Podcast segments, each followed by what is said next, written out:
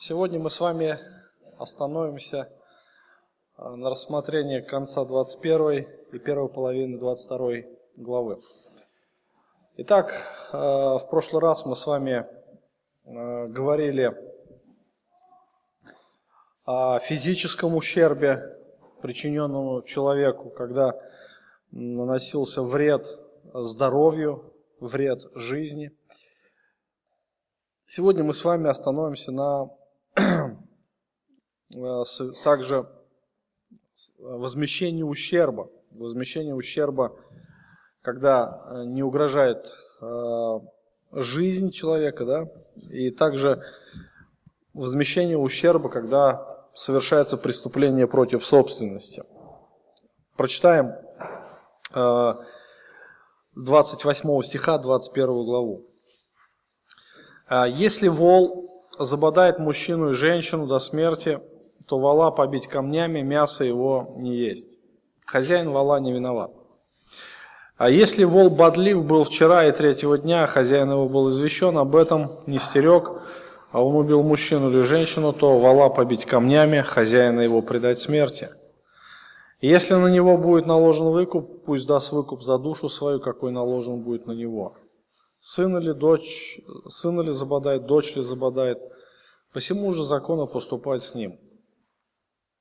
Итак, а, по закону здесь мы встречаем а, животное, вала, которое является необузданным, то есть оно может быть бешеным, мы не знаем. То есть он, оно выходит из-под контроля и начинает а, причинять ущерб жизни человека. И в данном контексте вол является самым опасным животным Э, у израильтянина. Но если мы посмотрим в практической жизни, то мы можем увидеть, что не обязательно только валы являются животными опасными для жизни. Ну, например, взять собаку, а взять, например, э, лошадь.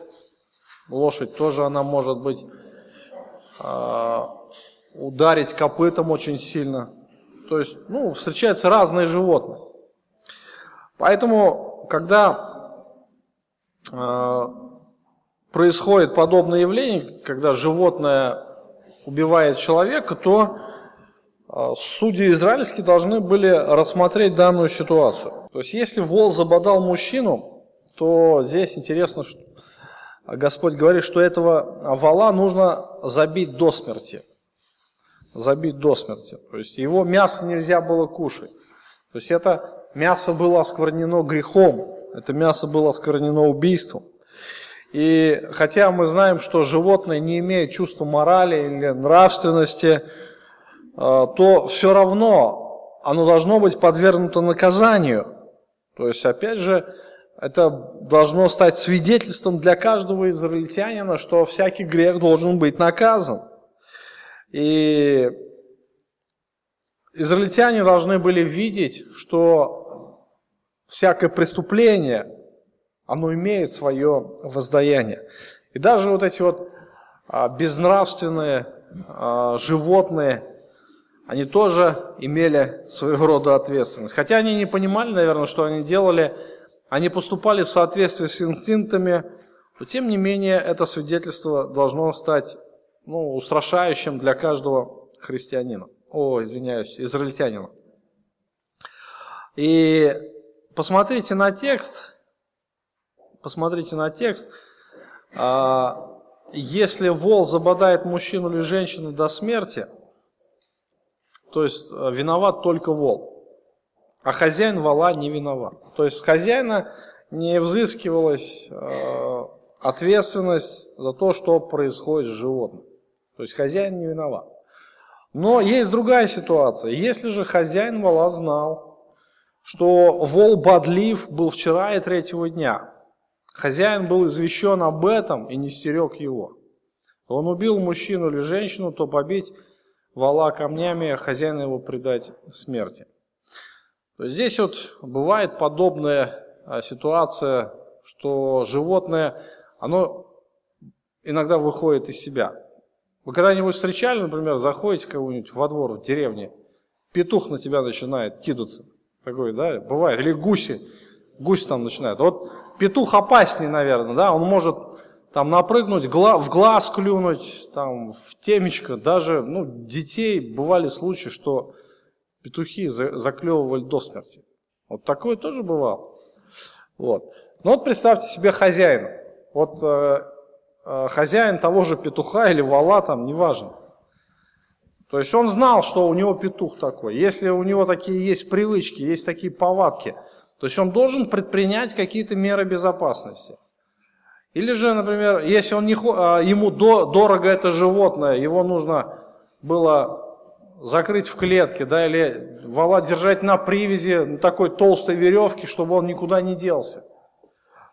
И оградить вход посторонних и так далее. То есть это должно быть предпринято, ну, нормальные меры безопасности. Но если же все-таки хозяин знал, и это будет э, выяснено судьями, то при всяком смертельном случае необходимо было и вала побить камнями, и хозяина вместе с ним. То есть такова справедливость. Такова справедливость. А, иногда хозяина по закону не предавали смерти. То есть а, бывали случаи, когда все-таки пострадавшая ну, сторона, члены семьи, Э, они могли пожалеть хозяина. В таком случае на него накладывался выкуп, то есть определенная сумма денег. Эта сумма была не маленькая, а если человек был богатый, он способен был заплатить огромную сумму, то в принципе шли на такие уступки. И э, если, вот посмотрите 30 стих, если на него наложен будет выкуп, пусть даст выкуп за душу свою. То есть буквально за жизнь свою он должен будет заплатить. И причем это деньги не маленькие. Это не просто там какая-то небольшая сумма, ну ладно, пусть отвяжутся. Нет. А, жизнь за жизнь. А жизнь в то время в Израиле стоила очень дорого. И неважно, сын, хозяина забодает, жену его или сына или дочь забодает. То есть по этому закону поступать. А, помните, в прошлый раз мы с вами говорили о праведном воздаянии, праведном воздаянии по закону, око за око, зуб за зуб, обожение за обожение, ушиб за ушиб, там, синяк за синяк. То есть все должно быть по справедливости, и в том числе душа за душу, то есть жизнь за жизнь. Если ты убил кого-то, то тебя тоже нужно было предать смерти. Но здесь Господь как бы проявляет определенную милость, милость к убийце, и в принципе, а, по идее-то, хозяин-то с какой-то стороны, он же ну, не был виноват. Ну, не то, что виноват, у него не было умысла убивать. Ну, просто животное такое необузданное. Иногда шли навстречу такому человеку, сохраняли ему жизнь, но он должен будет отдать э, большую сумму денег. Э, также встречается ситуация, когда э, 32 стих посмотрите. «Если вол забодает раба или рабу, то господину их заплатить 30 стеклей серебра, вала побить камнями». А, вот здесь опять как Господь разрешает данную ситуацию. То есть вол а, или другое любое животное вдруг а, причиняет ущерб жизни рабынь или рабов. И в таком случае э, необходимо было заплатить 30 стеклей серебра.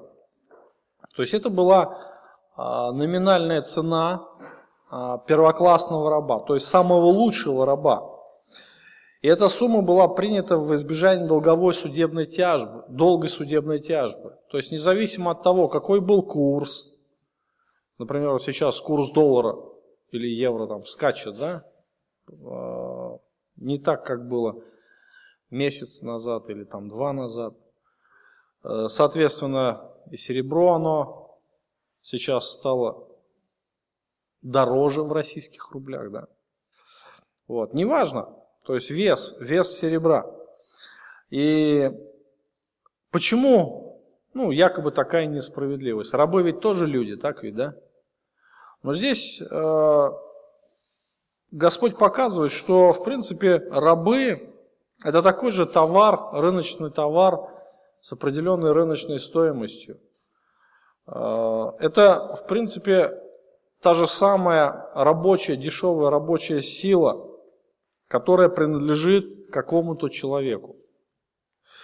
И за рабов ну, назначалась определенная сумма денег. То есть это было нормально в рыночных отношениях. А рабовладельческий строй тогда был нормальным а в, в древние времена. Вот. Это сейчас рабство осуждается, но тогда это было нормально, и Библия не осуждает рабство. И за раба давалась определенная сумма денег, эквивалентная весу серебра. Здесь мы читаем о том, что а, вала все равно нужно было забить камнями. То есть его мясо оно было осквернено убийством. Итак, а, это то, что касалось а, необузданных животных. Это то, были вот эти вот спорные моменты, которые нужно было решать и выносить определенные решения. И вот здесь Господь как бы объясняет дает предписание, как поступать в том или ином случае, когда жизнь человека а, причинен ущерб. То есть сама жизнь, человек убит в данном случае. Следующий а, блок, длинный блок, наверное, наставлений, который касается преступления против собственности.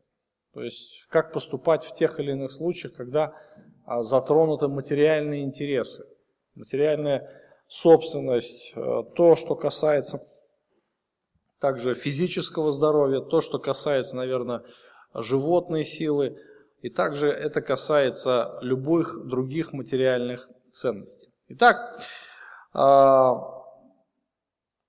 мы видим, что э, в данном случае Господь, ну вот рассматривая все эти наставления, он защищает материальную собственность, материальную а, или частную собственность, как сегодня принято говорить.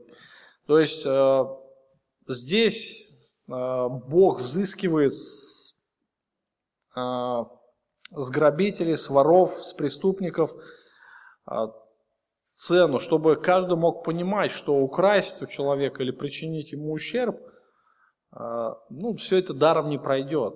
То есть необходимо было помнить об ответственности. И первая а, типичная ситуация возмещения ущерба собственно, собственности относится к обычной халатности. Ну, а, здесь вот это описывается, если кто раскроет яму или выкопает яму или и не покроет ее, упадет в нее вол или осел, то хозяин ямы должен заплатить отдать серебро хозяину их, а труп будет его. Ну, в данном случае, э, что за ямы были тогда? В Израиле э, несколько вариантов существует. Ну, например, э, ямы для хранения каких-либо зерновых культур. То есть зерно ссыпали обычные ямы, покрывали их. Тогда, может быть, ну и сейчас тоже климат не как был у нас, да, там дождей не столько много. Вот. А Вода в Израиле имеет ценность, потому что там очень такой засушливый а, край. И воду берегут, как зеницу потому что вода это жизнь. Когда много солнца, когда везде пустыни, не исключение было Израиль. Поэтому очень часто а, выкапывались ямы, и в них такой делались, делались определенные стоки – чтобы во время дождей вот эти ямы наполнялись водой. И, конечно же, эти ямы а, во избежание каких-либо несчастных случаев ну, закрывались, закрывались крышками, сетками, там, ну, предпринимались определенные меры безопасности, чтобы сохранить, сохранить а, жизнь и здоровье а, другого человека или же собственность чью-то, да, в виде животной силы. И вот э, подобная ситуация оказывается ну, животное, да, когда, например, человек открыл яму, может быть, там работы какие-то производились, может быть, просто посмотрел. Ну, бывает, забыл закрыть, да, он забыл закрыть.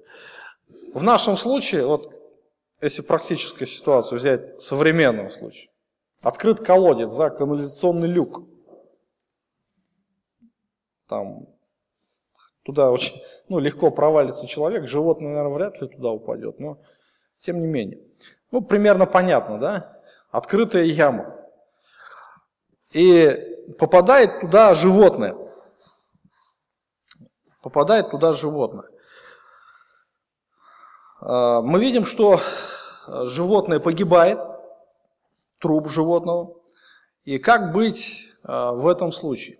Ну, Писание очень ясно говорит, хозяин ямы должен заплатить, отдать серебро хозяину их, а труп будет его. То есть хозяин должен был просто забрать труп, ну, буквально разделать, если успеет, на мясо, то есть разделать труп, а за животное заплатить как за живое, чтобы а, хозяин животного мог пойти на рынок, купить такой же, да, вот, чтобы не было никакого ущерба. Это будет справедливо. То есть а если у тебя на участке где-то есть а, определенная яма, ты ее хозяин, ты должен также нести ответственность. То есть каждый должен понимать, что если у тебя есть какая-то собственность, то ты ответственен за эту собственность. Неважно, вол, животное, да, там, петух или яма где-нибудь на твоем участке или за участком, то ты ответственен. И если ты проявляешь беспечность и небрежность в отношении того, что у тебя есть, то э, ты должен будешь платить, платить определенную цену. Иногда это будет цена жизни.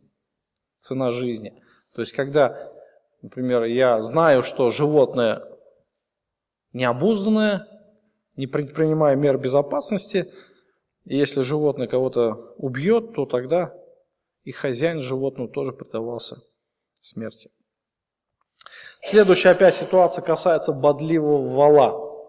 Но в данном случае а, вол, вол а, забодает не человека, но другое животное. Если чей-нибудь вол забодает до смерти вала у соседа его, пусть продадут живого вала и разделят пополам цену его. Также и убитого пусть разделят пополам.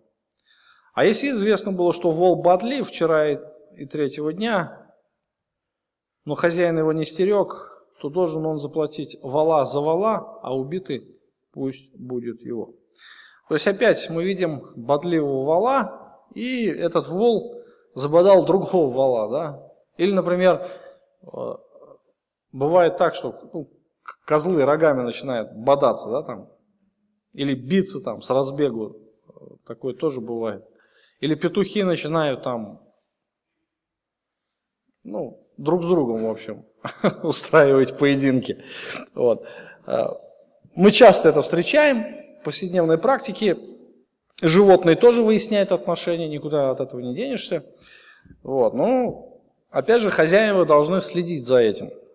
И если вдруг происходит, что одно животное убивает другое, то а, как нужно разрешить этот материальный спор? То есть одному человеку был причинен материальный ущерб. И необходимо, чтобы э, этот ущерб был возмещен.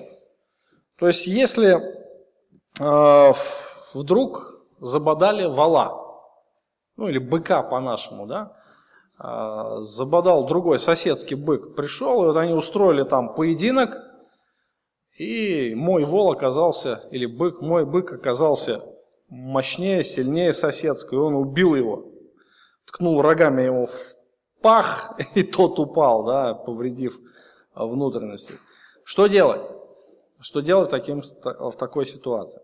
То есть здесь опять а, судьи, судьи должны будут определить участие хозяина а, в этом поединке. То есть если хозяин знал, он, может быть, гордился этим, у меня какой вол сильный, да, а, он может и ворота пробить рогами там, может быть на человеком, за человеком погнаться там, и так далее.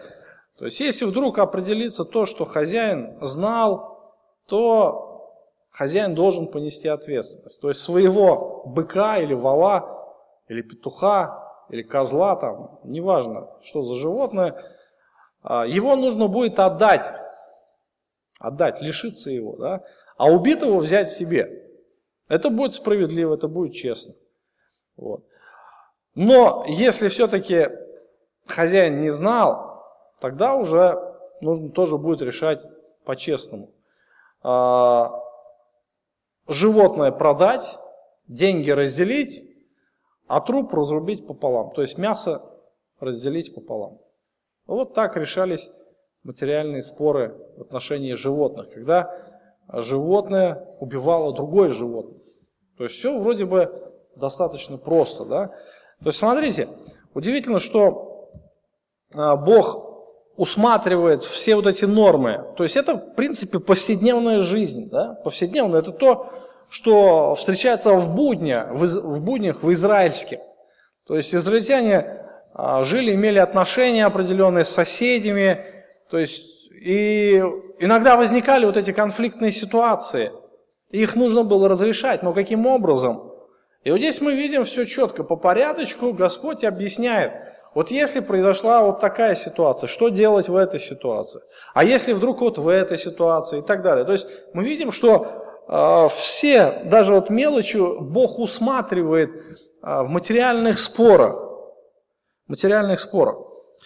22 глава, она начинается с рассмотрения возмещения ущерба за кражу или воровство. То есть здесь немножко уже идет другая сторона, здесь идет уже криминал, криминалом попахивает, да. А, до этого мы видели, что существуют определенные а, споры, ну, таких соседских отношениях, как их разрешать, какие, какими принципами пользоваться. Но дальше 22 глава начинается уже с рассмотрения можно сказать, уголовно-процессуального кодекса Израиля да, на тот момент. А, если кто украдет вала или овцу и заколет или продаст, то пять валов заплатят за вала и четыре овцы за овцу.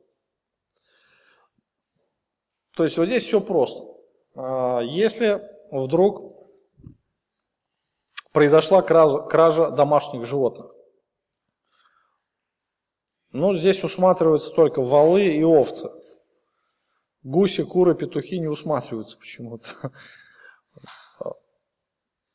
То есть, если, ну, посмотрите на текст, а, кража в данном случае идет для какой цели?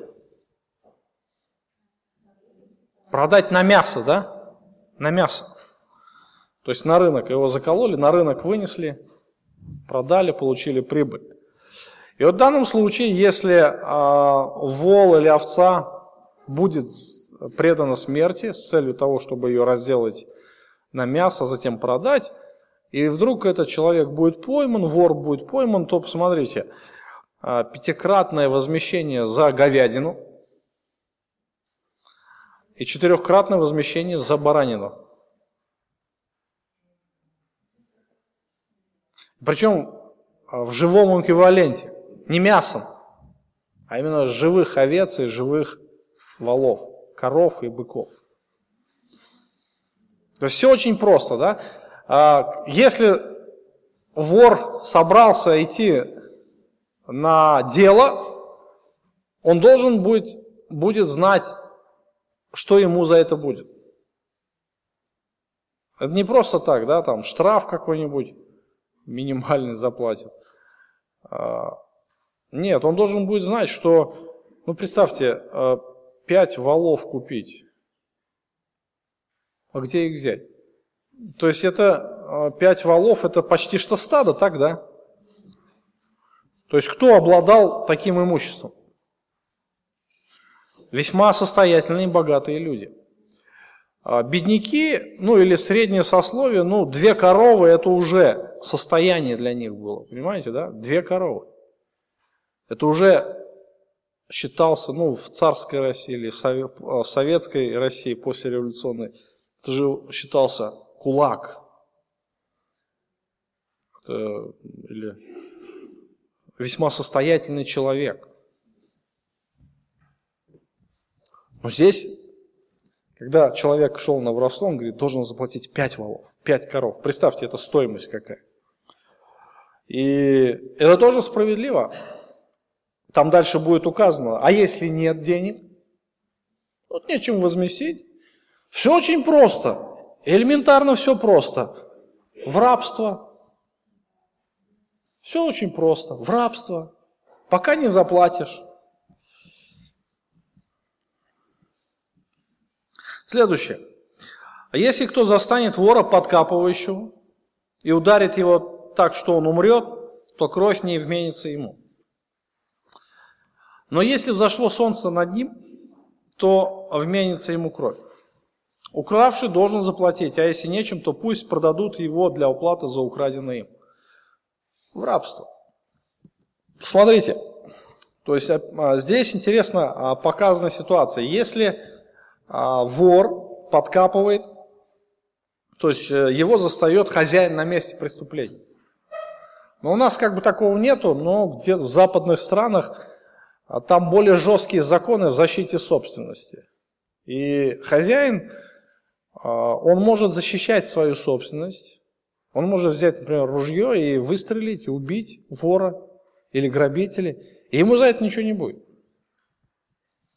То есть воры должны очень ясно понимать, что если они наступают на частную собственность, то они могут лишиться жизни. Вот. Ну, у нас только в России, правда, если подобное происходит, конечно, а, если хозяин отстаивает свою собственность, его могут и в тюрьму еще посадить. Если он защищает свое здоровье, своих близких там, от наглецов, подонков и прочих людей, прочего сброда, если вдруг он применяет физическую силу, убивает насильников, то его тоже могут закрыть в тюрьму. Удивительно. У нас законы такие, демократичные. Нарочно не придумаешь, называется. Но в Израиле это было все по-другому. Там было все элементарно просто. То есть, когда человек а, лезет ночью, ночью в чужое имение, какие у него умыслы? Обычно, обычно ночью хозяева всегда дома. Согласны со мной? Вот что побуждает человека вкрадываться в чужое жилище ночью, когда хозяева дома? Какие мотивы могут существовать? Мотивы могут быть разные.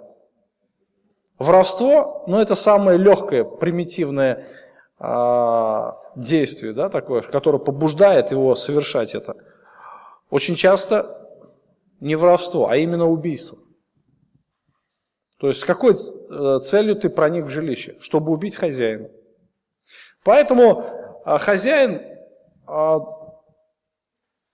если он вдруг слышит, что кто-то там ползет или подкапывает, или пытается пробраться сквозь дверь, там отмычки подбирает, ключей и так далее, если он убивает э, грабителя, ночного гостя, то по Писанию ему за это ничего не полагается, потому что ночью.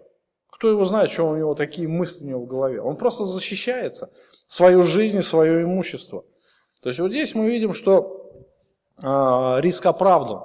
И вы знаете, что во многих странах, в том числе и в Израиле, э, подобные преступления, например, проникновение ночью, наказывается в два раза строже, чем проникновение днем.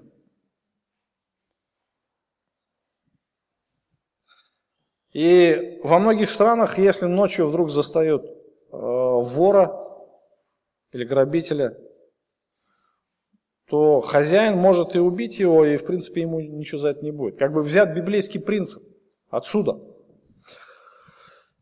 Но если, э, если вдруг э, это происходит днем, как только взошло солнце, то, конечно же, э, намерение грабителя скорее всего, ну, стащить что-нибудь из чужого дома, да, скорее всего, потому что днем, как правило, ну, люди работают, особенно в древнем мире, а, в основном люди работали, то есть очень часто жилища оставались а, пустыми долгое время. И если при взломе убийство происходит днем, то убивший должен получить соответствующее воздаяние при убийстве. То есть здесь нужно быть тоже очень осторожным. Какое воздаяние? Око за око, зуб за зуб. Этот принцип. Поэтому здесь надо быть очень осторожным. Посмотрите, э, дальше. Если грабителя поймали во время его грабежа, укравший должен заплатить. То есть заплатить, опять же, что заплатить? Но здесь все оговаривается. Если э, животное, то должен заплатить вдвое, если оно живое, да, не убито. Если мертвое животное, то в пятеро, в четверо. Если же, э, если же какая-нибудь материальная собственность, там деньги, то заплатить должен вдвое больше. То есть это двойной выкуп. Украл 100 рублей, 200 должен был, 100 рублей должен вернуть и еще заплатить сверху 200. И это было нормально. Прежде чем воровать, подумай, чем это грозит, если тебя поймают. Посмотрите дальше. Если нечем заплатить, все очень просто. В рабы. В рабы. На самые э, ужасные работы, да, где-нибудь на плантациях, в тростниках, тростник там рубить. Э, землю копать, какой-нибудь Беломоро-Балтийский канал строить и так далее. Вот. Все очень просто. Вы знаете, э, при подобном раскладе э, люди, конечно же, понимали бы ответственность. И люди бы в большинстве случаев бы боялись смотреть на чужое. Когда закон не действует, когда ответственность смягчается человека, то в принципе воры, мошенники, грабители, они процветают. В Испании интересный закон есть. Если ты, ну, тебя поймали э, в магазине, в супермаркете, и цена похищенного не превышает 600, 600 евро, то, как вы думаете, что? Тебя просто отпускают. Если ущерб не достает до 600 евро, тебя отпускают. Там рассказывали случаи, что а, мать, многодетная мать, не имея возможности прокормить своих детей, просто приводила своих детей в супермаркет, они брали, кушали прямо там, где-то на евро 50, на 70, и с ними ничего не могли сделать. Он говорит, ну, я не могу их прокормить, что мне делать, пожалуйста. Она заводит детей, они там шикуют, пируют, и их ущерб там не составляет 600 евро, и с ними ничего не могут сделать, их просто отпускают. Все просто. Поэтому там такие странные законы. Но в Израиле было не так. То есть ты должен возместить ущерб а, вдвое, да? Если нечем, то, в принципе, тебя нужно а, продать в рабство.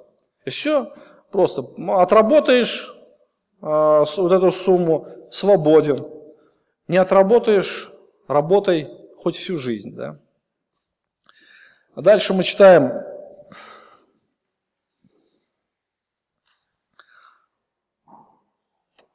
с 5 стиха э, свод положений в законе, который показывает возмещение ущерба за причиненное, э, ну, ущерб сельскохозяйственным угодьям. Если кто потравит э, поле или виноградник, пустив скот свой травить чужое поле, пусть вознаградит лучшим из поля своего и лучшим из виноградника своего. Если появится огонь и охватит терн и выжат копны, или жатву, или поле, то должен заплатить, кто произвел этот пожар. Вот здесь э, мы видим, опять же, регулируются отношения, когда причинен вред сельскохозяйственным угодьям. То есть, э, что может повредить? Что может повредить? А, во-первых, кто-то может пустить свой скот пастись, да? Ну, там в Израиле, опять же, проблема а, с этим, с травой. То есть, чтобы найти траву для скота, нужно гнать пастбище на много километров. Мы с вами изучали книгу Бытия, помните, да? Что найти хорошее поле, это нужно потратить немало усилий, немало ресурсов физических. Вот. И иногда просто некоторые хитрили. Каким образом? Отпускали скот. Отпускали скот а, в свободное плавание, так сказать, да? И, естественно, э, они же не соображают, животные, что это чужое, это нельзя трогать. И они заходят на поле, на пшеничное поле или другое какое-то поле, засеянное, а, или виноградник, более того, только я не знаю, животные едят виноград, коровы едят виноград, нет? Кусты есть только, да, там трав, этот, листики.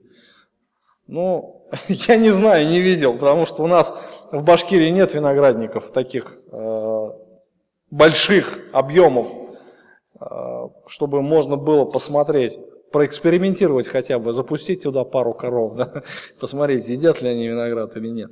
Вот. Но Писание говорит, что подобное может случаться, что, смотрите, кто потравит поле или виноградник, пустив скот свой травить чужое поле.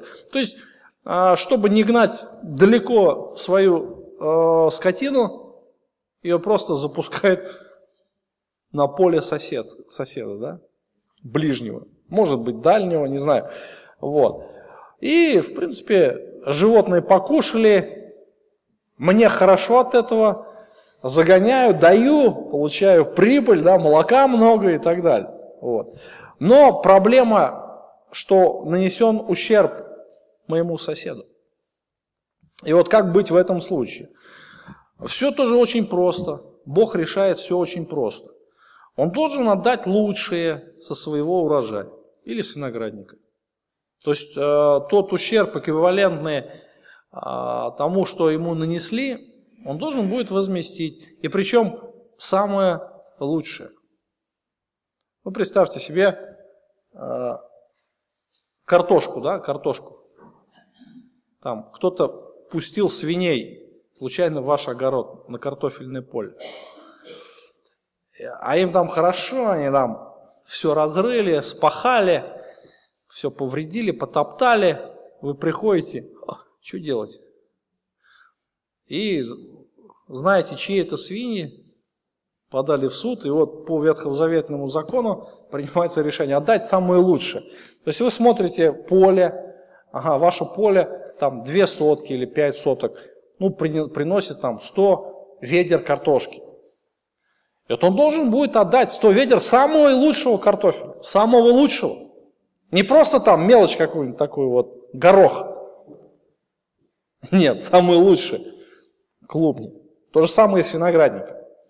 То есть это а, элементарно просто. Возмещение ущерба. И причем самый лучший. А, Прежде чем выпускать куда-то свой скот, хозяин подумает, что мне за это будет. И тогда проблем не возникнет. Другая ситуация. Другая ситуация. А,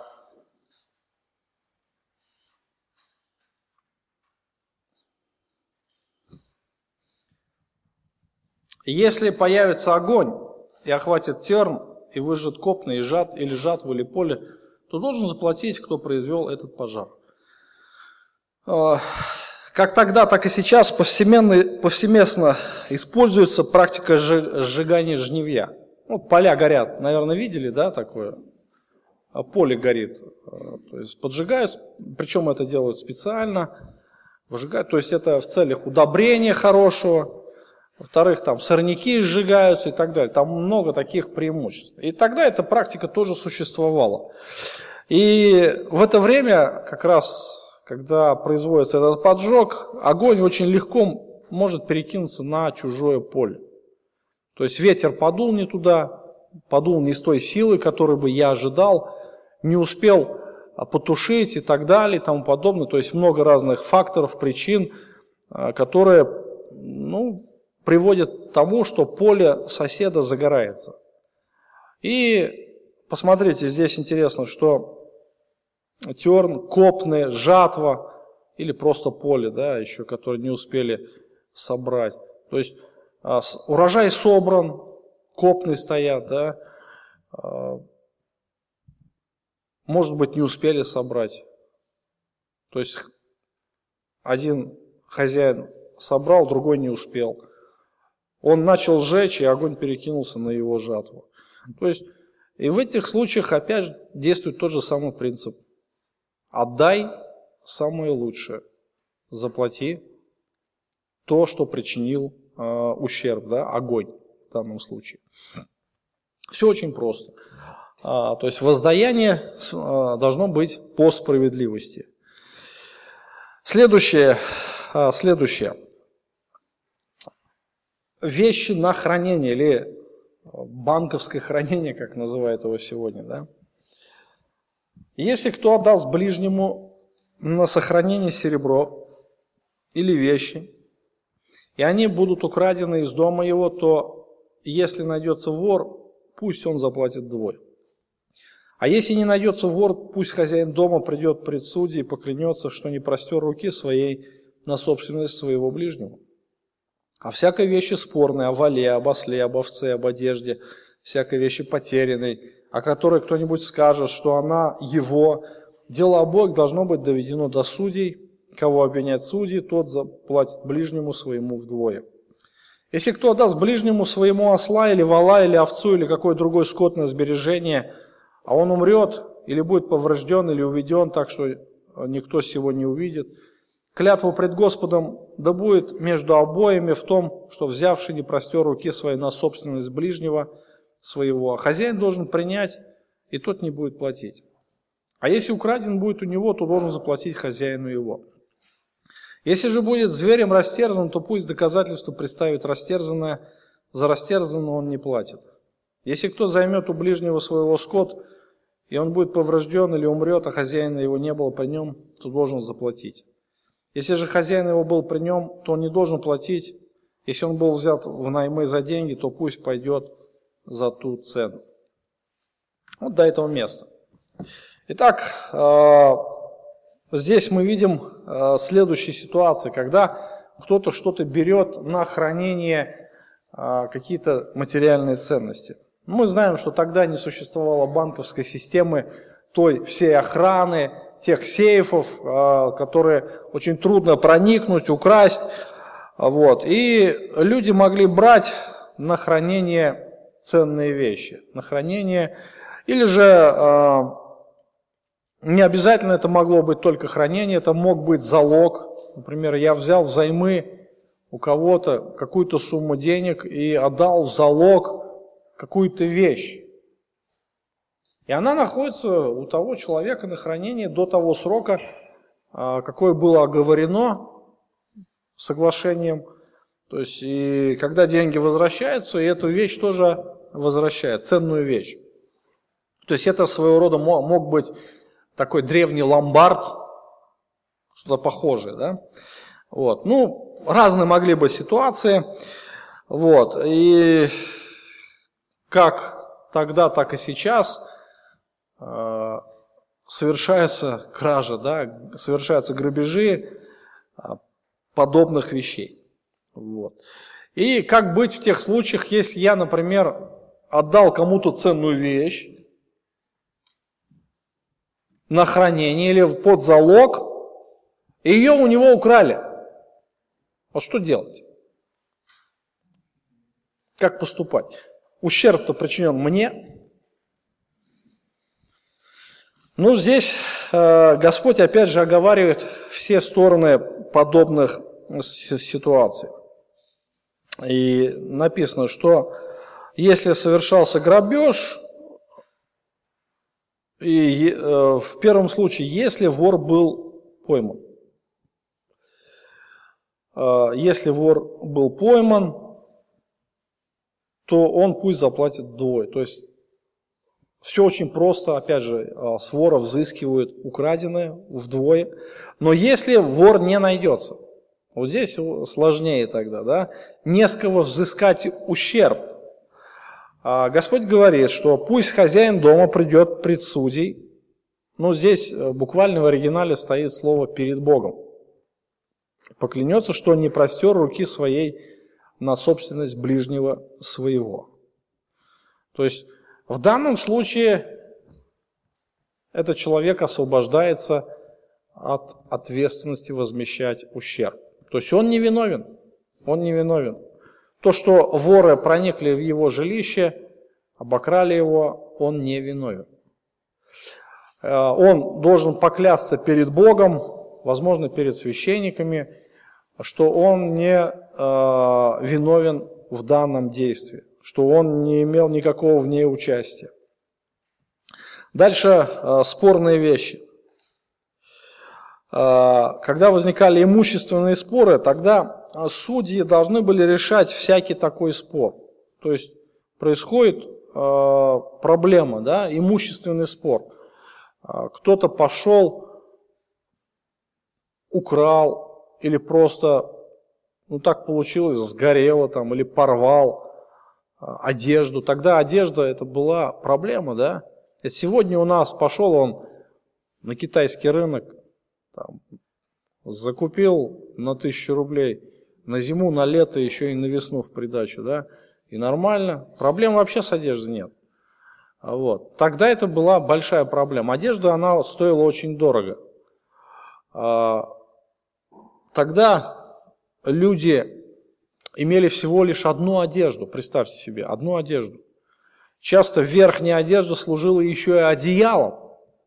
Люди были очень бедны. Писание говорит о том, что по закону мы с вами будем это разбирать тоже, э, что верхнюю одежду нельзя было человека забирать в имущественном споре. То есть нижнее белье можно было отсудить, да? То есть вот этот вот хитон там нижний. Вот. А верхняя одежда, она была более грубая, более теплая. Ее нельзя было. Она должна служить не только как одежда, но еще как одеяло. То есть это давало гарантию жизни человеку. Тогда это была проблема. Вот. И часто, опять же, возникали эти имущественные споры. Кто-то одежду повредил, кто-то украл, кто-то а, животное пустил и так далее. То есть там разных ситуаций было очень и очень и очень много. То есть их невозможно все вот так вот расписать и определить э, каждую ситуацию, вот как быть в этой ситуации, как быть в этой. Невозможно. Существует тысячи, миллионы нюансов разных, разных особенностей, ситуа, э, ситуативных особенностей. Поэтому э, назначались судьи земли, назначались судьи а, люди, которые должны были разрешать эти имущественные споры. Девятый стих как раз и говорит об этом, что о всякой вещи спорной, о всякой вещи спорной, то есть э, э, вол, осел, овца, одежда, всякой вещи потерянной, о которой кто-нибудь скажет, что она его. Дело должно было доведено до судей. И судьи должны производить были тщательное расследование каждой ситуации индивидуально, в отдельности. То есть э, и судьи должны были уже по справедливости, то есть на основании всех этих принципов, изложенных в законе, принимать решение, принимать определенное решение. И судья должен будет э, выявить виновную сторону. Он должен будет определить степень вины участника, и уже на этом основании он должен уже будет а, вынести определенное суждение. И когда судьи находят виновного, то виновный должен будет заплатить двойную цену. Двойную цену. Или украденный, или поврежденный, да мало ли что там может произойти. Итак, это а, то, что касается справедливого воздаяния справедливого воздаяния. Также могли возникать споры относительно животных, оставленных на хранение или взятые в аренду. То есть, посмотрите, а, если кто отдаст ближнему своему осла или вала или овцу какой другой скот на сбережение, а он умрет или будет поврежден или уведен так, что никто не увидит. То есть вот, ну это то же самое сегодня можно сравнить с чем? Машину взял на прокат, ну там, отвезти, вот сейчас повезли вещи, да, вот. Ну ладно, Артем сам повез. Он мог дать Тагиру, ладно, Тагир, отвези. И вот где-то в районе Толбазов вдруг двигатель застучал. Ну, это примерно современное толкование, да. Что делать? Тагир ведь не прикладывался, он сидел просто за рулем. Он там ведь не залез в мотор, там не сунул отвертку куда-нибудь, чтобы двигатель заклинил. Он этого не делал. Что делать тогда в этих случаях? То же самое тогда, животное, ведь это а, с ними могло что, что угодно произойти, оно могло просто умереть, потому что от старости время пришло, так ведь, да? А в это время оно было взято или на хранение, или в аренду. Ну, там поле взял всхопать того же вала или коня, и он на поле сдох. Что делать с ним вообще? Вот. Конечно же, опять же, должно было произведено быть расследование, и судьи решали этот спор. И вы знаете, что тогда это было намного все проще, чем сейчас. Почему? Потому что у людей был страх Божий. Люди боялись Бога. И достаточно было просто человеку дать клятву перед Богом, что он не виновен, в случившемся. Что он не давал отраву валу или коню там, да? Что у него не было намерения насолить соседу. Он мог просто поклясться перед Богом. То есть его, возможно, приводили к священникам, и он торжественно произносил эту клятву. И он освобождался от ответственности. Но он же не виноват, что так произошло. Вот. Ну, если он все-таки виноват и он поклялся, то, конечно же, Бог воздаст. Бог воздаст. И люди это очень хорошо понимали. Очень хорошо понимали. Они боялись Бога больше, чем людей. Потому что Бог знает все. Абсолютно все. Человека можно что-то утаить, а вот от Бога нельзя. И с Богом лучше не шутить, потому что если Бог за тебя возьмется, тогда тебе мало не покажется. Уж, а, как Давид говорил, запамятовал, ладно. Поэтому а, все было очень просто. Приводили человека перед священником, ставили, он клялся, и его освобождали от ответственности. А, посмотрите, клят, 11 стих. Клятва перед Господом да будет между обоими в том, что взявший не простер руки своей на собственность ближнего своего. И хозяин должен будет это принять, а тот не будет платить.